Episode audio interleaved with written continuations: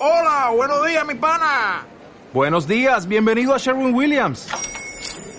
¡Ey! ¿Qué onda, compadre?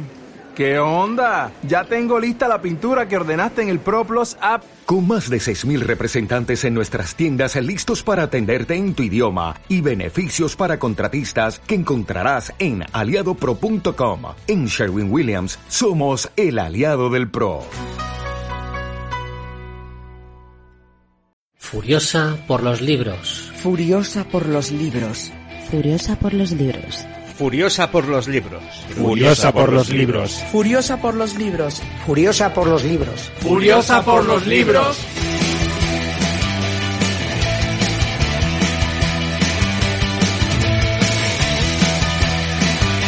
Sed testigos. Sed testigos. Sed testigos. Sed testigos. Sed testigos. Sed testigos. Sed testigos. Sed testigos. Hola, en el anterior programa comenté que traería al capitán Aletriste. No sabía cuándo, no sabía si terminaría a tiempo para este, pero al final terminé los dos últimos libros por fin y aquí lo traigo. Todo a la triste. De momento son siete libros, eh, porque las aventuras no están cerradas, o sea, podrían seguir.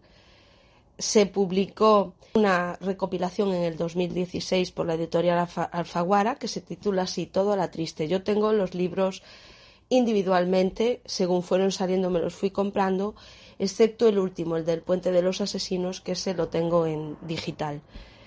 Los títulos de las novelas son El Capitán a la Triste, Limpieza de Sangre, El Sol de Breda, El Oro del Rey, El Caballero del Jubón Amarillo, Corsarios de Levante y El Puente de los Asesinos.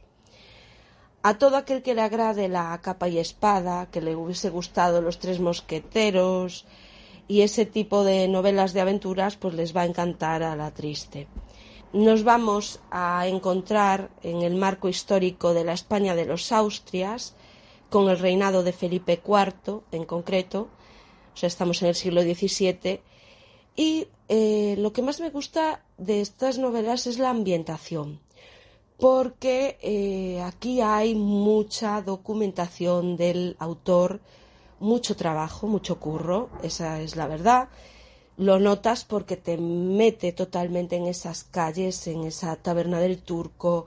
Primero, lo va a hacer en Madrid, pero también lo va a hacer en otras ciudades que vamos a ir conociendo a lo largo de, esta serie de libros. Mm, o sea, te lo vas a imaginar todo. Ese Madrid empobrecido, lleno de soldados mercenarios en esas calles peligrosas, tú sientes ese peligro.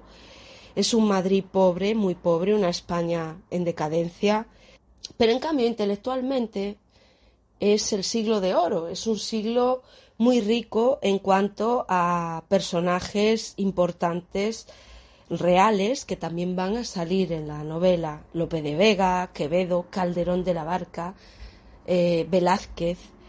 Bueno, muchos personajes que existieron y que también van a aparecer en los libros.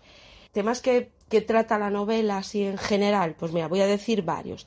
Es verdad que luego cuando hable de cada libro voy a tratar un tema en concreto que para mí es el más importante de, la novela, del, eh, el tema en el que van a girar toda la trama. Pero eh, como temas generales, pues estaría el poder de la Iglesia, por supuesto, el de la Inquisición todavía está aquí, el compañerismo, la camaradería soldadesca, eso de la nobleza, la venganza y también encontraremos el amor, un amor mmm, infantil juvenil y un amor ya más maduro. La historia la va a narrar en primera persona Íñigo Balboa, que es el pupilo de Diego Alatriste, de nuestro protagonista. A ver, los dos van a ser protagonistas de, las historias, ¿vale? O sea, a mí los dos personajes me gustan muchísimo, tanto Íñigo como Diego, pero tengo que reconocer que incluso la némesis de Diego Alatriste, el Gualterio Malatesta, que sería como eso, el reverso tenebroso de Alatriste, también me gustó mucho. Me gusta mucho su evolución, me gusta mucho todos los diálogos que tiene tanto con Íñigo como con el capitán. A ver, es un hombre que es verdad que ves que tiene la mente más retorcida eh, de lo normal. Y como es un personaje, mm, eso, muy contradictorio, como siempre digo, a mí estos personajes son los que me llaman la atención. Con el capitán, como es tan honesto siempre, pues sí, me gusta mucho, claro que sí, es el héroe de, de los libros, pero el otro, que es el antihéroe, pues eh, me parece que está muy bien perfilado, muy bien armado, incluso lo echas de menos cuando tarda en aparecer. Aunque haya dicho que la triste es el héroe, no por eso mmm, deja de tener defectos. Tiene muchos defectos y se equivoca varias veces. Y eso lo vemos a través de los ojos de Íñigo, que empieza la novela teniendo, creo que eran 12 o 13 años. Es decir, como un niño que lo mira con admiración, y luego, conforme van avanzando las novelas e Íñigo va cumpliendo años, empieza a verle ya los defectos a su capitán. Es una especie como de padre, es su tutor, claro. Pues eso, cuando te reprenden y cuando te dicen las cosas o ves que no es tan perfecto, pues como nos pasó a todos con nuestros padres. Los quieres igual, pero ya los miras como de un modo distinto. Les ves los defectos y a pesar de los defectos los, los aprecias y los amas con, todo, con toda tu alma. Antes de entrar en el argumento de cada libro, me gustaría explicar un poquito, no voy a decir ahora quién es Pérez Reverte, porque es muy conocido, es un escritor español, periodista, fue corresponsal de guerra, entonces no voy a decir, hacer aquí una biografía del autor porque creo que todo el mundo más o menos lo conoce. Yo voy a hablar de los libros que me acercaron a este autor. El primer libro que me leí de Reverte fue La tabla de Flandes. No sé qué edad tenía. Yo creo que fue al poco de salir que ya me lo pillé en la biblioteca y ya me lo leí. Me quedé alucinada. Y eso que a mí el ajedrez no, o sea, no sé jugar, no, no me interesa nada, pero sí que me interesa el misterio y todo lo demás que tiene el libro. Cuando en el anterior programa hablé de los vampiros de la mente y de un juego macabro del ajedrez, pues la tabla de Flandes también tiene ese juego macabro del ajedrez. A mí, eso, la tabla de Flandes durante muchos años estuvo en mi top de libros. Y luego ya seguí con el maestro de esgrima, con territorio comanche, bueno, cualquier cosa de reverte que salía yo me la leía. Y en cambio, es curioso, llevo muchos años quitando ahora que me volví a releer la serie. Yo había leído tres, tres o cuatro. Y luego paré. Yo me los compré igual, pero paré. Escucha, ni el último me lo, me lo compré en papel, que bueno, cuando me lo encuentre lo, lo compraré, pero por completismo, por, por, tener toda la colección entera. Quiero de, lo que, a lo que iba, que me enrollo. Ya hace unos años, ¿qué me pasa? No tengo esa ay, sacó Pérez Reverte libro nuevo, me lo voy a leer. Porque, por ejemplo, Sidi, que, que sí que me, me, apetecía, y el de Línea de Fuego, son dos novelas que habló mucha gente de ellas y tal, y oí buenas críticas, pero de momento no me atrae tanto como para leerlo. Eh, cuando vaya pasando el tiempo, seguro que, que me los le acabaré leyendo, pero de momento no prefiero otros libros antes que esos. Y también me pasa con Ken Follett, fíjate, con lo que me gusta también Ken Follett. No sé, no es culpa de los autores, es culpa mía como lectora. Debe de ser la edad que tengo como otras cosas que me apetece más leer. En fin, eso, no me quiero enrollar más con esto. Eso fue mi acercamiento a Reverte y cómo está ahora, sigue, que sigue publicando y todo esto. O sea que muy bien, muy bien por él y que me alegro mucho. Empezamos ya. Primero, el capitán a la triste. Es una presentación de personajes. Pongo que el tema central, el tema importante son las intrigas palaciegas. Y ahora voy a explicar un poco por qué. Vamos a conocerlo al capitán ya en la primera frase del libro. Por cierto, que no lo dije, el primer libro lo escribe con su hija Carlota, después ya sigue solo él. Pero por lo visto, según contaba él en alguna entrevista que, que le escuché, era que Carlota, que también era una gran lectora y que le gustaba mucho el tema de la historia y de esta época, pues él la animó a ayudarle a ambientar y que ella aportó muchísimas cosas para crear tanto los personajes como el ambiente del Madrid de los Austrias, que era un tema que a ella que le atraía esto también de los mosqueteros y la capa y la espada y todo el rollo. Bien, primera frase, conocemos al capitán. Voy allá. El capítulo se titula La taberna del turco, me encanta. No era el hombre más honesto ni el más piadoso, pero era un hombre valiente. Se llamaba Diego Alatriste y Tenorio, y había luchado como soldado de los tercios viejos en las guerras de Flandes. Cuando lo conocí, malvivía en Madrid, alquilándose por cuatro maravedíes en trabajos de poco lustre, a, a menudo en calidad de espadachín por cuenta de otros que no tenían la destreza o los arrestos para solventar sus propias querellas. Ya saben, un marido cornudo por aquí, un pleito, una herencia dudosa por allá, deudas de juego pagadas a medias y algunos etcétera más.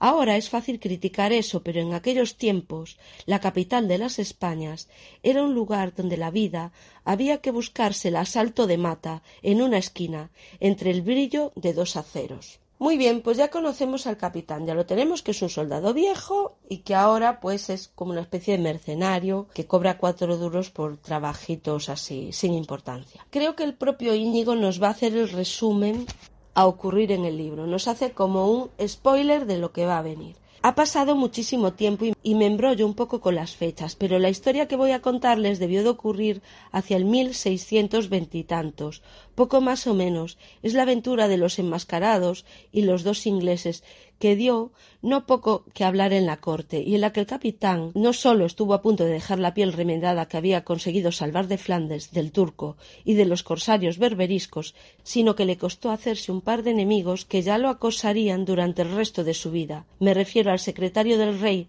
nuestro señor Luis de Alquézar, y a su siniestro sicario italiano, aquel espadachín callado y peligroso que se llamó, aquí está, Gualterio Malatesta, tan acostumbrado a matar por la espalda que cuando por hacerlo hacía de frente, se sumía en profundas depresiones imaginando que perdía facultades. También fue el año en que yo me enamoré como un becerro y para siempre de Angélica de Alquézar, perversa y malvada como sólo puede serlo el mal encarnado en una niña rubia de once o doce años, pero cada cosa la contaremos a su tiempo. Íñigo es eh, apadrinado por el capitán. ¿Por qué lo apadrina este, este Diego la Triste? Porque su padre era compañero de batalla de, del capitán.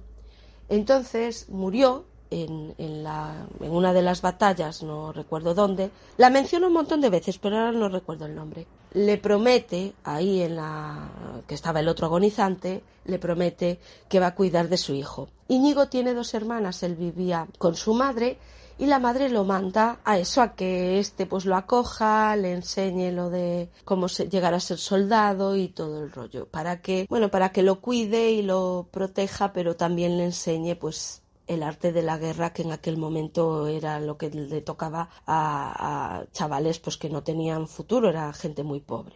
Aún así, Diego mm, no va a querer que descuide su cultura. El chaval siempre va a estar leyendo libros y además va, a tener entre los amigos del capitán Alatriste está Quevedo y está el Domine Pérez que también le enseña latín, le obliga a leer muchas cosas importantes y otros dos amigos importantes del capitán que van a estar en su grupo, aunque no son tan íntimos como estos que quedan en la taberna del turco, van a ser el, el conde de Guadalmedina, Álvaro de la Marca se llama, y Martín Saldaña, que este es el jefe de alguaciles ahora. Fueron soldados y compañeros, también conocieron al padre de Íñigo. Va a ser este último, Martín Saldaña, el que lo recomiende a la triste para la importante misión y vamos a ver cuál es la importante misión. Aquí está, para eso he venido, Diego. Hay alguien que te necesita, a mí o a mi espada.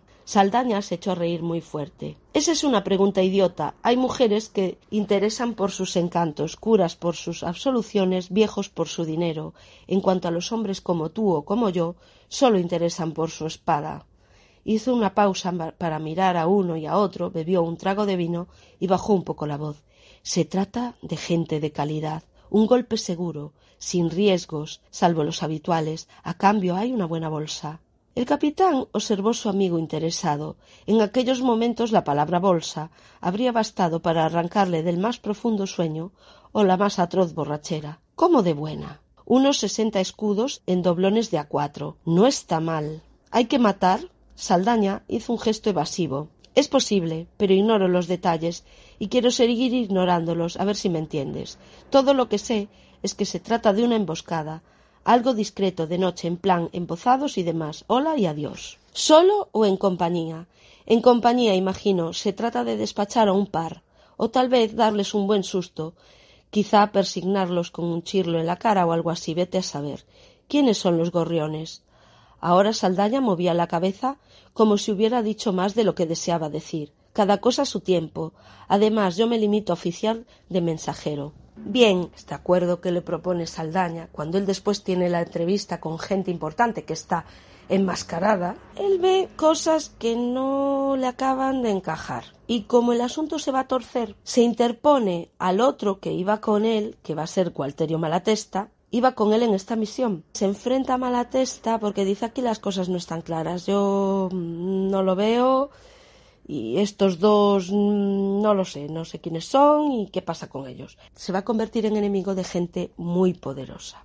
Muy poderosa que le va a hacer la vida imposible. Pero aún así va a conseguir salvar el pellejo porque él también conoce a gente importante. Él tiene sus contactos y, y entonces siempre lo van a librar así en el último momento, tanto puede ser por su ingenio como puede ser por su honradez, por sus contactos, porque también le ayudan, ¿vale?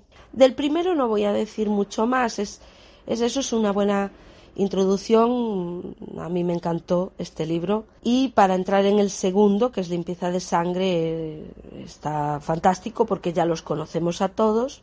El tema pongo que es conflicto religioso.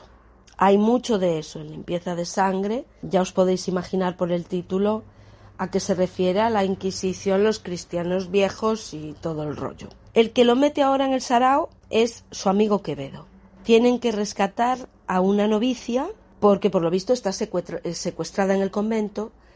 Eh, la familia de esta novicia el padre y los hermanos contactaron con Quevedo y él propuso que fueran a liberarla y propone al capitán porque sabe que contar con la espada del capitán es un mm, más 25. ¿Qué va a pasar? Pues que al final esto es una trampa, no por parte de esta familia, sino una trampa a todos ellos y sobre todo a la triste. El que sale mal parado es Íñigo. Casi ni lo cuenta el pobre chaval. A ver, mm, tengo aquí algo, no sé qué página exactamente cogí. Ah, sí, ya lo tienen a Íñigo capturado y entonces él está hablando con Quevedo y le dice a la triste, solo es un chiquillo, hay que sacarlo de allí. Imposible. Más bien guardaos de reuniros con él. Imagino que confían en su testimonio para inculparos. No se atreverán a maltratarlo. Tras el embozo de don Francisco sonó su risa ácida, desganada. La Inquisición capitán se atreve a todo. Pues hay que hacer algo. Lo dijo muy frío, obstinado, fijos los ojos en el extremo del pasadizo, donde seguía sonando la guitarra. Don Francisco miraba en la misma dirección. Sin duda, convino el poeta, pero no sé qué. Tenéis amigos en la corte. Los he movilizado a todos. No olvido que fui yo quien os metió en esto. Pues sí, Quevedo, lo metiste en esto y más en cosas que los vas a meter que, vaya por Dios. Creo que de este no voy a contar así nada más. Me voy a parar así un poco menos así en algunos, decir un poquito por encima lo que más me gustó. Este me gusta mucho cuando es la, la captura de Íñigo, mm, lo que le hacen y cómo el chaval responde con valentía. Y el final, el final me encantó, tiene un final buenísimo en el que eh, se encuentran otra vez a la triste y Malatesta. Y a mí siempre que sale Malatesta, pues como ya comenté, pues me parecen pasajes geniales. El Sol de Breda, 1625. Tema que puse así central es la batalla de Flandes, porque esto va mucho de batalla. La dura vida de los soldados, que está todo muy, muy bien explicado. Página 15, vamos a ver. Hoy los libros de historia hablan del asalto a Oudkerk como una matanza, mencionan la furia española de Amberes y toda esa parafernalia, y sostienen que aquel amanecer el tercio de Cartagena se comportó con singular crueldad. Y bueno, a mí no me lo contó nadie porque estaba allí. Desde luego ese primer momento fue una carnicería sin cuartel, pero ya dirán vuestras mercedes de qué otro modo toma uno por asalto, con ciento cincuenta hombres, un pueblo fortificado holandés cuya guarnición es de setecientos.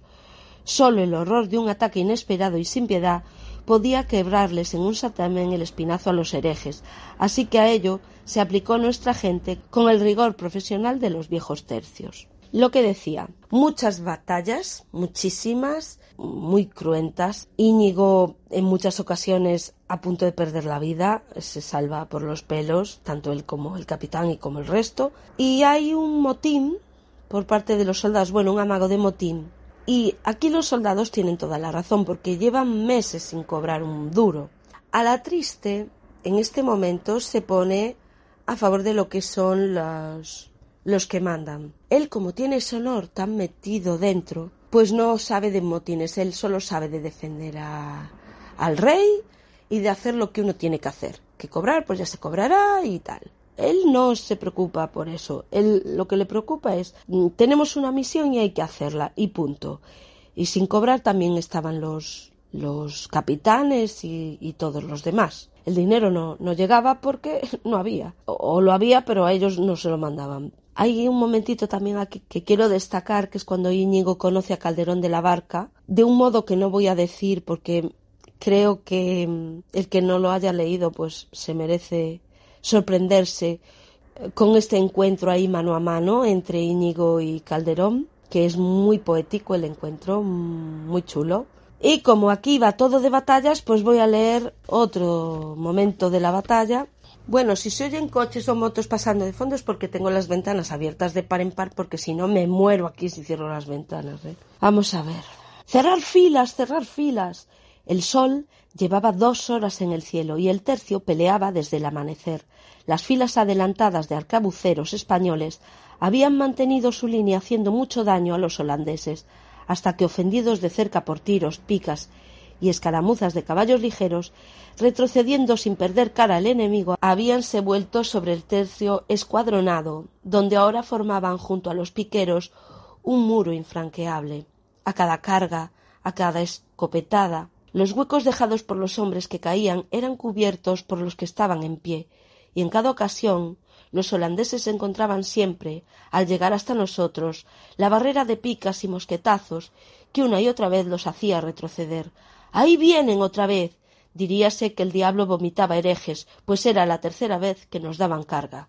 Pues que no se diga que no son aquí bregadores y luchan hasta el final, aunque sean pocos, ellos son valientes y aquí los retrata, ¿no? Los libros en general, en general, todos, suelen tener unos diálogos entre Alatriste e Íñigo. Son, por, Alatriste es de pocas palabras, ¿vale? Pero cuando habla sube el pan. Tanto cuando habla con Íñigo, como con Malatesta, como con sus amigos, todo. Eh, tiene unos diálogos fantásticos. Pero cuando habla con Íñigo, hay una intensidad también de miradas, de gestos y de todo que, que los va a describir, que es de las cosas que más me gustan también eh, estos diálogos. Estoy diciendo muchas cosas que me gustan, porque es verdad, hay muchas cosas que me gustan. Lo voy a leer porque creo que más o menos me parece que ya sé por qué van a tener esta charleta y creo que es por amoríos. Tal vez tengas algo que contarme, dijo el capitán a la triste. Había hablado con suavidad, sin matices en la voz. Volvíme a mirarlo.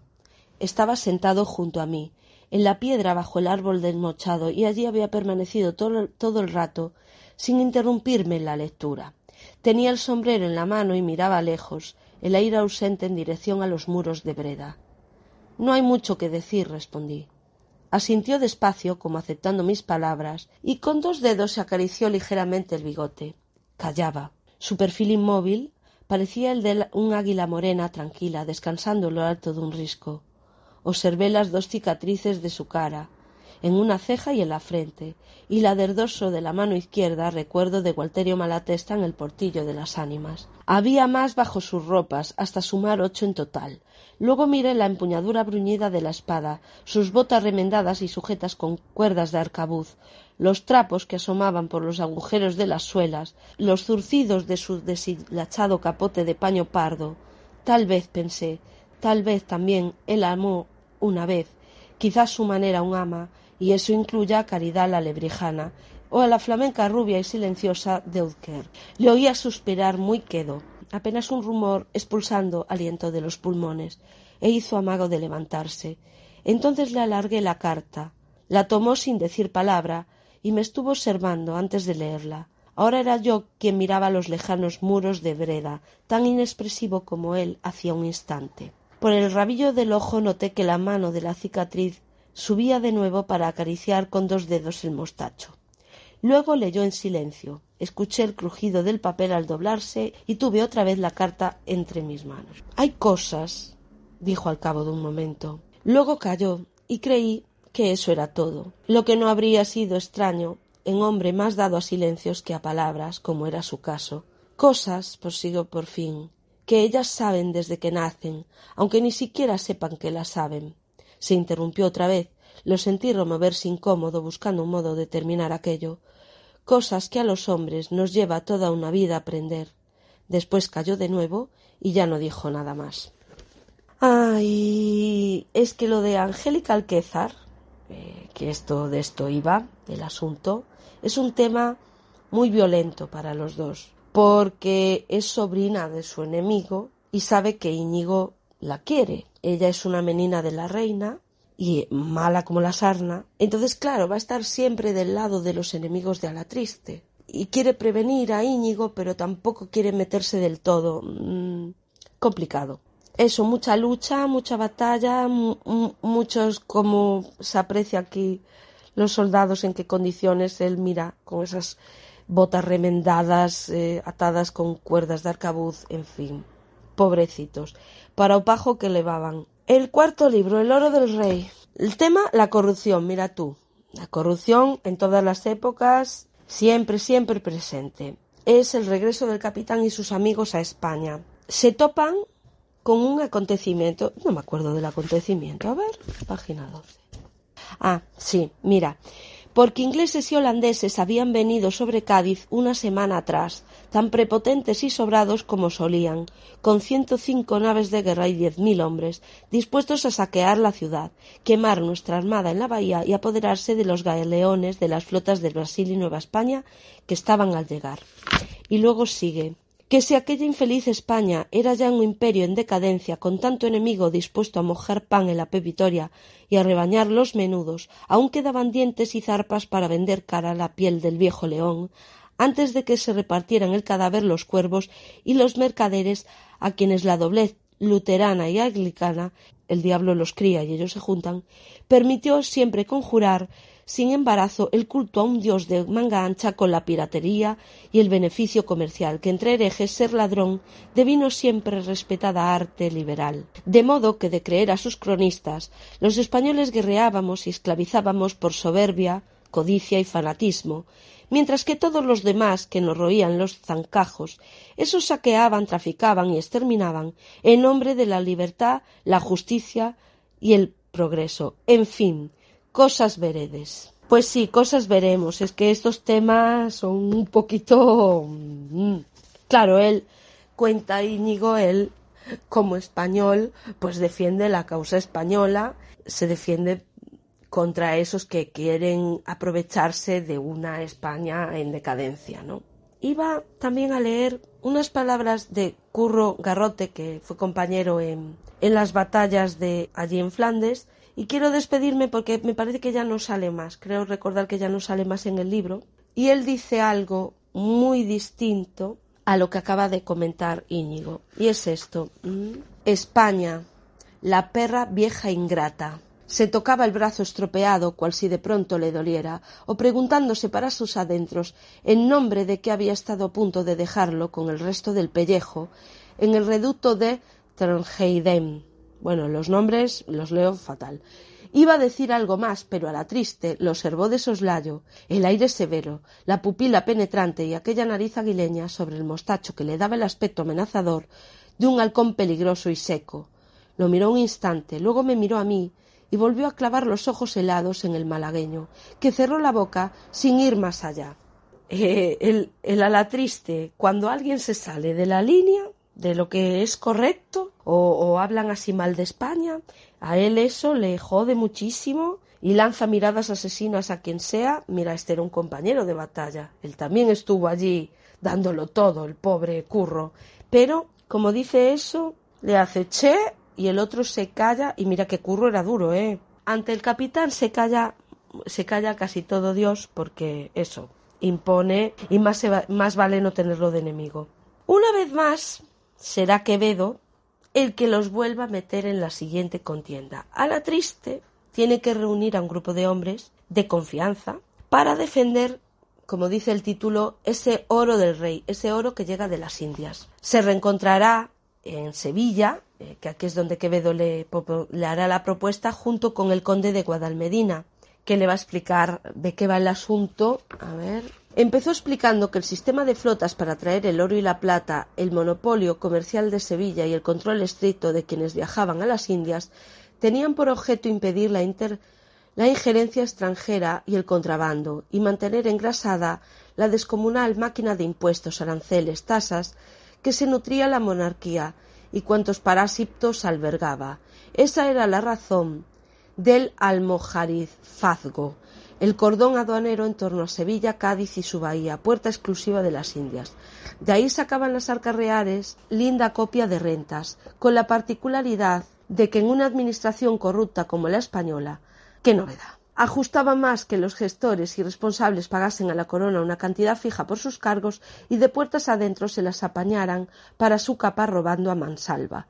El problema, esto lo dice Guadalmedina, es que todos esos impuestos destinados a costear la defensa del comercio con las Indias devoran lo que dicen defender. Hace falta mucho oro y plata para sostener la guerra en Flandes, la corrupción y la apatía nacionales. Así que los comerciantes deben elegir entre los dos males verse desangrados por la hacienda real o la ilegalidad del contrabando. Todo eso alumbra una abundante picaresca. ¿No es cierto, don Quevedo? Aquí está el más menguado hace encaje de bolillos, asintió el poeta.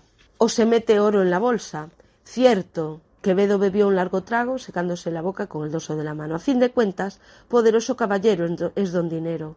Guadalmedina lo miró admirado. Buena definición, Pardiez. Debería vuestra merced escribir algo sobre eso. Ya lo hice. Vaya, me alegro.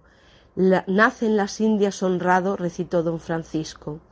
Ah, era ese. El conde le guiñó un ojo a la triste. Lo creía de Góngora. Al poeta se le atragantó el vino a medio sorbo. Voto a Dios y a Cristo vivo. Bueno, amigo mío, ni bueno ni malo por Belcebú. Esa afrenta de vuestra merced no se diera ni entre luteranos. Que tengo que ver yo con ese cagarripios de oh que le indico que después de haber sido judíos y moros se meten a pastores. Solo era una chanza. Por tales chanzas suelo batirme, señor conde. Pues conmigo ni soñarlo. El aristócrata sonreía conciliador y bonachón. Aún recuerdo la elección de esgrima, que, de esgrima que vuestra merced le dio a Pacheco de Narváez. Alzó con gracia la diestra, destocándose con mucha política un sombrero imaginario. Os presento mis excusas, don Francisco. A ver, Guadalmedina, es que compararlo, creer que un poema de Quevedo es de Góngora, que era su enemigo acérrimo, es como lanzarle una puñalada trapera, aunque sea de broma, como él dice. No, de ninguna manera. Quevedo y Góngora siempre se llevaron a matar. Él siempre está hablando de batirse, por otra parte. ¿eh? A Quevedo tiene la mecha corta, no le hace falta mucho. Pues eso, lo que contó Guadalmedina, aquel dinero se va como el agua por un colador. Hace un silbido así de, de como chungo. eso no es un silbido chungo, eso no lo pongo.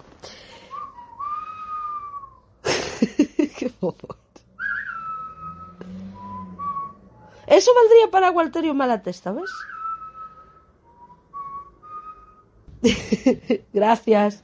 Eh, Walterio Malatesta, no sé, no me acuerdo si sale en este. Es raro que no salga. Seguramente en algún momento se encuentra con Íñigo y le dice cuánto creciste y esas cosas que siempre le dice. A ver, el asunto es que viene un barco con oro y materiales de las Indias. El barco se llama Virgen de Regla trae carga oficial, como dice Guadalmedina, y carga en la bodega no declarada, o sea, muchísimo oro. Y quieren jugársela a estos corruptos, darles un escarmiento, porque hay gente muy importante metida en esta corrupción y la corte no quiere un enfrentamiento directo. Ellos idean un plan, porque este plan viene de, del conde duque de Olivares, ni más ni menos, eh, que es el válido del rey. Eso, el plan es saber dónde van a fondear el barco y ahí ir con un barquito y asaltarlo. Reencuentro de Íñigo, por supuesto, con Angélica, que siempre le tiende trampas, trampas de las que sale mal parado y él siempre va, siempre. Pues mira, sí que salía mala testa. Mira qué bien. Celebro comprobar que no sois un cobarde, Me quité la montera, la luz del farol tapado apenas permitía distinguir los contornos en la penumbra. Ta ta ta ta, venís solos, sí. Sois muy estúpido o sois muy hidalgo. Callé, era demasiado feliz para estropear ese momento con palabras. La penumbra permitía adivinar el reflejo de sus ojos. Seguía mirándome sin decir nada. Dijisteis que me amabais, murmuré por fin. ¿Eso dije? Tal vez sea cierto, concluyó. Yo os amo a vos, declaré. ¿Por eso estáis aquí? Sí. En tal caso, eso merece su recompensa. Posó una mano en mi cara con dulzura infinita y de pronto sentí sus labios oprimir los míos. Los tuve en la boca, suaves y frescos por un momento. Luego ella se retiró al fondo del coche. Es solo un adelanto de mi deuda. Si sois capaz de manteneros vivos, podéis reclamar el resto. Dio una orden al cochero e este hizo chasquear el látigo. El carruaje se puso en marcha alejándose y yo me quedé estupefacto. El universo giraba enloquecido en torno a mi cabeza y tardé un rato largo en, recobrar la cordura. Entonces miré alrededor y vi las sombras. Y aquí están las sombras. Una de las sombras es Malatesta. Y esa era la trampa. El consejo del capitán que le dice ella es fiel a los suyos, y ese ella en su boca me hizo estremecer, asentí sin decir palabra, con mis pocos años habría discutido cualquier concepto sobre el particular, pero no aquel tan inesperado. Yo podía comprender eso. Es natural, añadió. No supe si se refería a Angélica o a mis propios y encontrados sentimientos. De pronto sentí una desazón que me subía por el pecho una extraña congoja. La amo, murmuré. Tuve una intensa vergüenza apenas lo dije, pero el capitán ni se burló de mí, ni hizo comentarios ociosos. Permaneció inmóvil contemplando la noche. Todos amamos alguna vez o varias veces. ¿Varias? Un día deja de ocurrir, eso es todo. Yo la amaré siempre. El capitán tardó un instante en responder. Claro, dijo. Se quedó un rato callado y luego lo repitió en voz muy baja. Claro. Sentí que alzaba la mano para ponérmela en el hombro. Ay, es que no hay nada que hacer y es que lo vamos a ver en el siguiente libro. Aquí nadie puede dar consejos de nada que el más pintado cae porque el capitán le está diciendo esto y a Dios rogando y con el mazo dando. Para acabar el libro, eso, que la misión una carnicería y las cosas acaban más o menos bien para nuestros protagonistas. Siguiente libro, El Caballero del Jubón Amarillo. El tema es la obsesión amorosa. Por eso digo que el capitán tiene mucho que callar. Hay un estreno de Tirso de Molina con la actriz María de Castro y todos estaban enamorados de esta belleza, según la describe, bueno, que era una perita en dulce. Y en este libro vamos a ver al capitán por primera vez muy nervioso. Muy nervioso, el que siempre tiene un temple tremendo, una frialdad, que le, una frialdad esa suya tan característica que le viene bien para la lucha, pero ahora anda salido perdido, obsesionado con esa María de Castro. Bueno, está liado con ella. Es al único que María de Castro no le cobra, porque ella se acuesta con hombres ricos. Es el marido el que le hace los encuentros. Bueno, supuesto marido. Y con Alatriste no, con Alatriste es por placer, no le cobra nada, tampoco tenía con qué pagarle, porque el otro es pobre como una rata. A mí lo que no me gusta es ver sufrir a la pobre Caridad la lebrijana, y tampoco le gusta nada a Íñigo, por otra parte. Caridad la lebrijana es la dueña de la taberna del turco, donde a la triste vive y se entiende también con ella. ¿eh? Le tiene cama gratis, comida gratis, es decir, lo cuida. Cuando él estuvo encarcelado le guardó ahí, lo estuvo esperando, y cuidó también de Íñigo, en fin, es una buena mujer que se gana la vida, pues eso, con su negocio de, de la taberna. Cuando se cruza a María de Castro, pues si te he visto, no me acuerdo es un poco hipócrita el capitán dando lecciones cuando eh, se obsesiona con esta mujer que tampoco debe obsesionarse con ella porque hay otros que pican alto. Eh, va a tener un enfrentamiento, fíjate, va a tener dos eh, amigos que eran buenos amigos, los respetaban, el conde de Guadalmedina y Martín Saldaña, con los que va a luchar, es, o sea, espada a espada, es de cabreo, no de coña, es decir, hacen una lucha ahí cuerpo a cuerpo ahí, tremenda, tanto con uno como con otro, porque Guadalmedina es amigo del rey y el rey está interesado en María de Castro. Entonces le mandan al otro torear en otras plazas, pero él no hace ni puñetero caso. Entonces Guadalmedina al final tiene que enfrentarse. Lo mismo le pasa a Martín Saldaña te hemos dicho que no te acerques y él va y que sigue, que sigue. ¿Quiénes sois vosotros para decirme que no me acerque a ella? Y entonces enfrentamiento, al final lo encarcelan, cuando se lo llevan encarcelado, hay una emboscada, mil emboscadas, hay un montón en este, hay un montón de emboscadas aquí. Y Angélica siempre está por ahí pululando. Van a ayudar a Lopito a rescatar, bueno, a Lopito, que es el hijo de, de Lope de Vega, a raptar a una chica, pero es, rapta, o sea, es rapto y boda, ¿eh? Porque ellos se quieren, Lopito y la chica, pero el tío no está de acuerdo con esa unión, no le parece suficiente Lopito para su sobrina, y entonces ¿qué hacen? Pues y le van a ayudar. Los amigos le ayudan. El capitán creo que no, que estaba ya tenía bastante con lo que tiene y entonces el capitán en este caso no, pero sí Quevedo y e Íñigo y estos creo que recordar que sí que le ayudaban.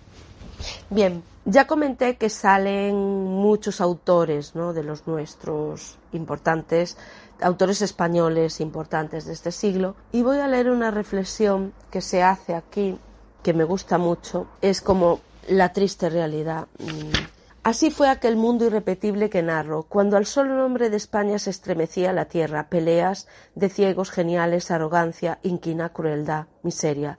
Pero también del mismo modo que el imperio, donde no se ponía el sol, fue poco a poco cayéndose a pedazos, borrado de la faz de la tierra por nuestro infortunio y nuestra vileza, entre sus despojos y ruinas quedó la huella poderosa de hombres singulares, talentos nunca antes vistos, que explican cuando no justifican aquella época de tanta grandeza y tanta gloria, hijos de su tiempo en lo malo, que fue mucho, hijos de genio en lo mejor, que dieron de sí mismos, que no fue poco. Ninguna nación alumbró nunca tantos a la vez, ni registró tan fielmente como ellos hicieron, hasta los menudos pormenores de su época, por fortuna todos siguen vivos en los plunos de la biblioteca, en las páginas de los libros, a mano de quien se aproxima a ellos y escucha, admirado, el rumor heroico y terrible de nuestro siglo y de nuestras vidas. Sólo así es posible comprender lo que fuimos y lo que somos, y al cabo que el diablo nos lleva a todos. Pues es así, ¿no? Estos, este siglo que junto a tanta gente y muchos que murieron empobrecidos, muchos no se les supo apreciar en su momento y que hoy en día pues son esos, son el siglo de oro, los grandes de las luces, ¿no? Fue una España muy fructífera intelectualmente hablando. ¿Qué más cosas? Malatesta, vamos a ver, ¿qué pasa con Malatesta? Que vuelva a aparecer y a mí siempre que aparece Malatesta hay que leerlo. Había una figura negra en el umbral, con un farol en la mano, un pellejo de vino en la otra. Buenas noches, capitán, dijo Gualterio Malatesta. En los últimos tiempos, pensó la triste, el italiano entraba y salía de su vida recortándose las puertas. Esto es muy fordiano. la diferencia era que esta vez él estaba atado como un morcón y el otro parecía no tener prisa. Os he visto más guapo, dijo. Incómodo por la, luz, parpadeando dolorido, el triste comprobó que tenía el ojo izquierdo inflamado, bla, Entonces le dice, os he visto más guapo, y yo a vos. Siento la incomodidad. ¿Os aprieta mucho? dijo revisándolo por detrás. Eso me pareció tener las manos como berenjenas. Volvió la cara hacia la puerta, dio una voz, apareció un hombre. A la triste reconoció al que había topado con él en la posta de Galapagar. Malatesta le ordenó que aflojase un poco las ligaduras del preso mientras el otro obedecía. El italiano sacó la daga y se la puso a la triste en la garganta para asegurarse de que no aprovechaba la coyuntura. Luego el esbirro se fue y ambos quedaron solos. ¿Tenéis sed? ¡Pardiez! Malatesta enfundó la daga y acercó el pellejo de vino a los labios del capitán, dejándolo beber cuanto quiso. Lo observó con atención muy de cerca. Contádmelo de una vez. Se acentuó la sonrisa del otro. Malatesta se hurgó dentro de una oreja pensativo, como si calculara la oportunidad de dos palabras de más o de menos. Estáis aviado, dijo al fin. ¿Me mataréis vos? El otro encogió los hombros. Supongo. ¿Por cuenta de quién? Tenéis viejos enemigos. Aparte de vos, sonó la risa chirriante del italiano. Yo no soy un enemigo. Va a decir ahora una cosa que es para enmarcar, ¿eh? Yo no soy un enemigo, capitán a la triste, soy un adversario. Podéis advertir la diferencia. Un adversario os respeta, aunque os mate por la espalda. Los enemigos son otra cosa. Un enemigo os detesta, aunque os halague y abrace. Dejaos de bachillerías, me vais a degollar como a un perro. Lo del perro es una forma ruin de expresarlo, pero puede valer. Y de puta. No lo toméis tan a la tremenda. Acordaos del otro día en mi casa y añadiré algo a modo de consuelo. Os vais en ilustre compañía. ¿Cómo de ilustre? Adivinadlo. Pues sí, se va a ir en ilustre compañía.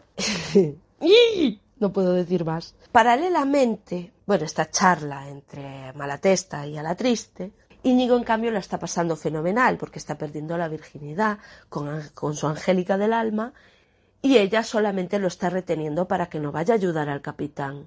¿Sabes? Es una treta. Yo creo que aquí incluso lo llega a apuñalar, no, no recuerdo bien. Me parece que sí que lo, que lo deja ahí herido. Y termino aquí este del caballero del jubón amarillo porque creo que ya conté muchísimo. Y voy a Corsarios de Levante así muy por encima. El tema es la disputa por el control marítimo. Batallas navales va a haber para dar y regalar. A la triste Íñigo surcando los mares, se incorpora un personaje, se va a incorporar, que es el Moro Gurriato, que será un aliado de Alatriste porque hubo un incidente que implica a estos dos y el Moro ve que Alatriste es un hombre bueno, un hombre recto y honesto y entonces lo va a seguir a donde sea, de hecho lo sigue, que aparece en el siguiente libro, vuelve a aparecer, va a ser un guardaespaldas también de Íñigo, porque como el capitán a veces no puede protegerlo todo lo que querría, pues manda al moro para que lo proteja y el otro pues da la vida por Íñigo porque también le coge cariño al, al chaval. Pero vamos a leer aquí un poquito los problemas de disputarse el territorio. No era extraño en aquel tiempo ver a ingleses y holandeses aventurarse cada vez más por aguas mediterráneas frecuentando los puertos de Berbería y Turco.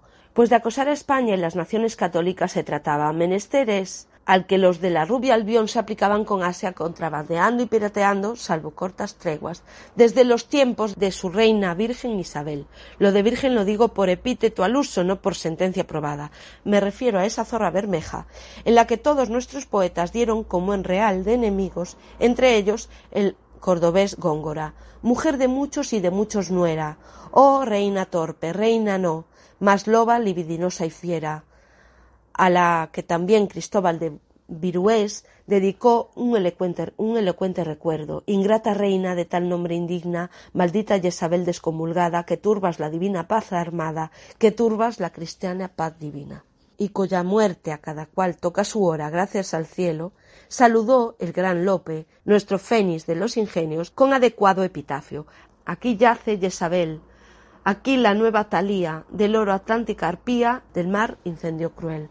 Habrá muchos poemas adornando todas las páginas de los libros. No los leí antes, los leí ahora, eh, criticando a, la antigua reina inglesa Isabel I. Bueno, hay esa rivalidad, ¿no? Había esa rivalidad siempre entre ingleses, todos los que querían atacar a España. Van a Nápoles, pero para la triste va a ser un retorno porque él ya estuvo. Y para Íñigo es su primera vez en Nápoles y se enamora de la ciudad. No lo dije, pero ellos hacen todo esto de las batallas y eh, enrolarse y tal. Eh, primero creo que se van a Nápoles y después viene todo lo de las batallas navales. Pero primero si van a Nápoles, ¿quién era el que los les aconsejaba? Un amigo, alguien así, les decía que fuera con ellos para echar un poquito de tierra sobre todo lo de María de Castro, todo lo que pasó anterior, ¿vale? Entonces deciden poner, en vez de tierra, mar por medio y por eso se enrolan, que no, que no lo dije. Lo digo ahora, ¿qué más da? Angélica le va a escribir una carta a Íñigo y esto le lleva a la primera discusión seria de capitán, atento aquí, que se ponen aquí de corbata. Vamos a ver. No creo que vuestra merced pueda darme lecciones sobre mujeres, dije alzando un, un, punto el tono, sobre todo aquí en Nápoles. Al maestro, cuchillada. Un relámpago helado cruzó sus ojos glaucos. Otro habría tenido miedo de aquella mirada, pero yo no. Él mismo me había enseñado a no temer a nada ni a nadie. Espérate, Íñigo, espérate un poquito, porque dentro de nada ya vas a tener miedito en el cuerpo. Ni en Madrid, añadí, con la pobre lebrijana llorando, mientras María de Castro. Ahora fui yo quien dejó la frase a mitad algo fuera de temple. El capitán se había levantado despacio y me seguía mirando fijo muy de cerca, con esos ojos helados que parecían agua de los canales de Flandes en invierno. Pese a sostenerle la mirada con descaro, tragué saliva cuando vi que se pasaba dos dedos por el, por el mostacho. Ya, dijo. Contempló su espada y su daga que estaban sobre el taburete. Creo que Sebastián tiene razón, dijo.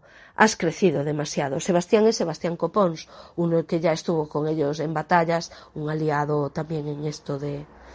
Él va a estar ahí en las batallas navales también. Cogió las armas, se las ciñó a la cintura, sin prisa.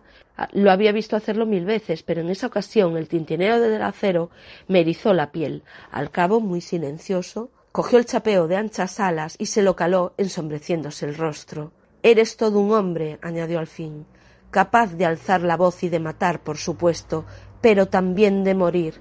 Procura recordarlo cuando hables conmigo de ciertas cosas. Seguía mirándome como antes, muy fijo y muy frío, como si acabara de verme por primera vez.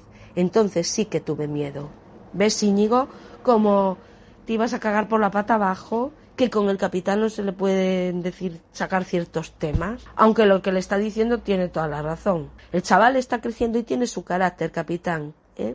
Entonces va a sacar ahí el genio y, sobre todo cuando se trata de Angélica, porque él está enamorado de ella. Vamos a ver. Creo que sí que iba a leer una, una batalla aquí contra los turcos, pues ya que hay muchas, pues por lo menos leer alguna para que se vea así el ambiente de la batalla, que eso Pérez Reverte lo, narra muy bien. No sé cómo fue el levanto, pero nunca olvidaré las bocas de Scanderru, el suelo movedizo de tablas, el mar acechando abajo dispuesto a engullirte en la caída, los gritos de hombres que mataban y morían, la sangre chorreando por los costados de las galeras, el humo espeso y el fuego. Seguía el agua inmóvil y gris como lámina de estaño, sin brisa, y la extraña tormenta silenciosa continuaba descargando relámpagos en la distancia, remedo lejano de lo que los hombres éramos capaces de hacer con nuestra sola voluntad. Tomada al fin la decisión por los oficiales, metido el timón a la banda, habíamos hecho de tripas corazón, dando media vuelta para ir al socorro de Caridad Negra, que ya se hallaba enclavijada con las primeras galeras turcas, peleando, peleando en toda su cubierta con harta algarabía y escopetazos, como era mejor batirse juntas que por separado. Al capitán Urdemalas, ayudado por la eficaz boga impuesta a corbachadas por el cómetre y sus ayudantes, ejecutó una peritísima maniobra que puso nuestra proa en la popa misma de la capitana, de manera que ambas naves quedaron arbaloadas, pudiéndose pasar de una a otra en caso necesario. Aquí vuelven, es verdad, no me acordaba, vuelven, hacen ese de tripas corazón, como bien dice el autor, para eh, rescatar el otro navío, porque ellos ya estaban escapando de los turcos, pero quedaron ahí unos rodeados, un barco español, y entonces fueron a, a ayudarles. Como estas hay unas cuantas, ¿eh? ¿eh? Es verdad que el final de este libro es un poquito bluff, como ¿qué pasó aquí? Pero bueno, léelo y ya, y ya verás lo que pasa. Llegamos ya por fin al último, el puente de los asesinos, que es el regreso a Nápoles de Alatriste y de sus amigos. Ahí es reclamado por alguien, para una misión. ¿Y por quién va a ser reclamado? Pues por quién va a ser. Por Quevedo, joder, que Quevedo es un pesado, coño. Quevedo es su amigo, es muy buen personaje. De verdad que sí y un grandísimo poeta, pero es que cojones, siempre está él ahí metido en todo. Y voy a leer la descripción que hace Quevedo, que me gusta mucho, de justamente de Venecia. Le encanta Venecia, ya lo verás. Lo voy a intentar leer con esa rabia que pone Quevedo. Venecia, esa puta del mar desvergonzada e hipócrita, república parásita, aristocracia de mercaderes, vive de prometer disturbios a otros, se alía con príncipes a los que teme para destruirlos a la sorda. Más paz y victorias les dan las guerras en las que mete a sus amigos que las que declara a sus enemigos. Sus embajadores son espías, su oro estímulo de sediciones, es gente sin más religión que su interés permite en su suelo escuelas públicas de las sectas de Calvino y de Lutero. Alquilados sus ejércitos, vence vendiendo y comprando, no peleando. Venecia es una ramera, como digo, que gana con su cuerpo para que otros la defiendan, y tiene por chulos a Francia y Saboya, y siempre fue así.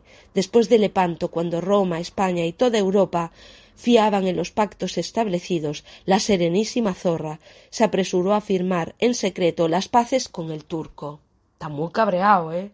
El plan va a ir de hacerse con esta ciudad, de atacarla. creo que venía por aquí más o menos. Sí, dice don Francisco bajando la voz, ta, ta, ta, es concentrar a varios grupos de gente segura a partir de Milán y meterlos poco a poco en la ciudad con disimulo. Otros llegarán por mar. Todos deberán estar dispuestos para actuar el día y hora previstos. Españoles, en parte, pero también de otras naciones. Se cuenta con algunas tropas mercenarias dálmatas y tudescas al servicio de la República. Sus jefes están ganados para la causa. También hay venecianos implicados. Sigue un poquito esta última novela el esquema de las anteriores, ¿no? Una misión, un plan, idear un plan cuasi perfecto y luego ejecutar el plan ya no va a ser tan sencillo. Siempre hay cosas que se van a torcer. Y una de las torceduras que le parece al capitán a la triste que puede ser una bien gorda es tener a Gualterio Malatesta de aliado. A ver, estamos en Italia.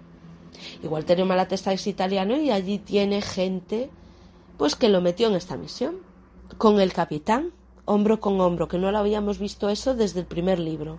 No voy a decir mmm, lo que hace el italiano, tengo que morderme la lengua y no decirlo. Pero no va a ser... ¿Qué?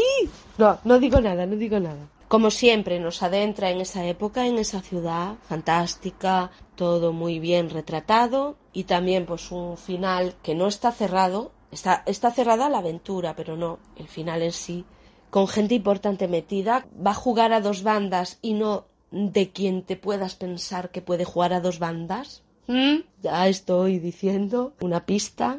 Y acabo aquí, no voy a decir más. Yo creo que estos libros hay que leerlos poco a poco porque si los lees de seguido, como me pasó a mí, pues me atraganté ahí en esos dos. Entonces hay que ir pasito a poco en meter uno en el medio de otras lecturas para que no te satures. Por eso me costó, no porque, porque sean libros. Es verdad que los primeros eh, me gustaron más. Los tres, cuatro primeros me, me gustaron más que los tres últimos, por ejemplo. Pero bueno, es una percepción de cada uno y y cada uno pues tendrá sus favoritos. Ahora, ahora bien, si me dijeran, recomiéndame un libro así ligero, un libro para desconectar, un tal, pues yo les recomendaría estos de A la Triste porque son de aventuras y, y ahí sí que te vas a enganchar y, por ejemplo, para la chavalada puede ser muy buena recomendación para conocer esa España del siglo de oro. Yo creo que ahí, como aparecen esos personajes ilustres y todo, pues puedes conocer mejor el Madrid de la época y todas esas grandes ciudades en este siglo XVII. Quería hacer un paralelismo final, con esto ya voy a acabar, con Pérez Galdós. Mira tú, Pérez Reverte, Pérez Galdós, me acabo de dar cuenta. Bueno, mm, tontería acabo de decir. Bien, los episodios nacionales de Galdós, ¿vale? En esto se, se parecen también. Es verdad que no son. Bueno, Trafalgar es batalla naval también, como en Corsarios de Levante. Se parecen así en la estructura, también cuenta la historia un chaval, ese crecimiento de ese niño. Conocemos la España, en este caso del siglo XIX, en los episodios nacionales. Esos personajes reales mezclados con personajes ficticios. Sí que tiene un, un parecido. Entonces, mm, bueno, quería comentar esto nada más. Acabo aquí. Hasta la próxima. Furiosa por los libros. Furiosa por los libros. Furiosa por los libros. Furiosa por los libros. Furiosa por los libros. Furiosa por los libros. Furiosa por los libros. Furiosa por los libros.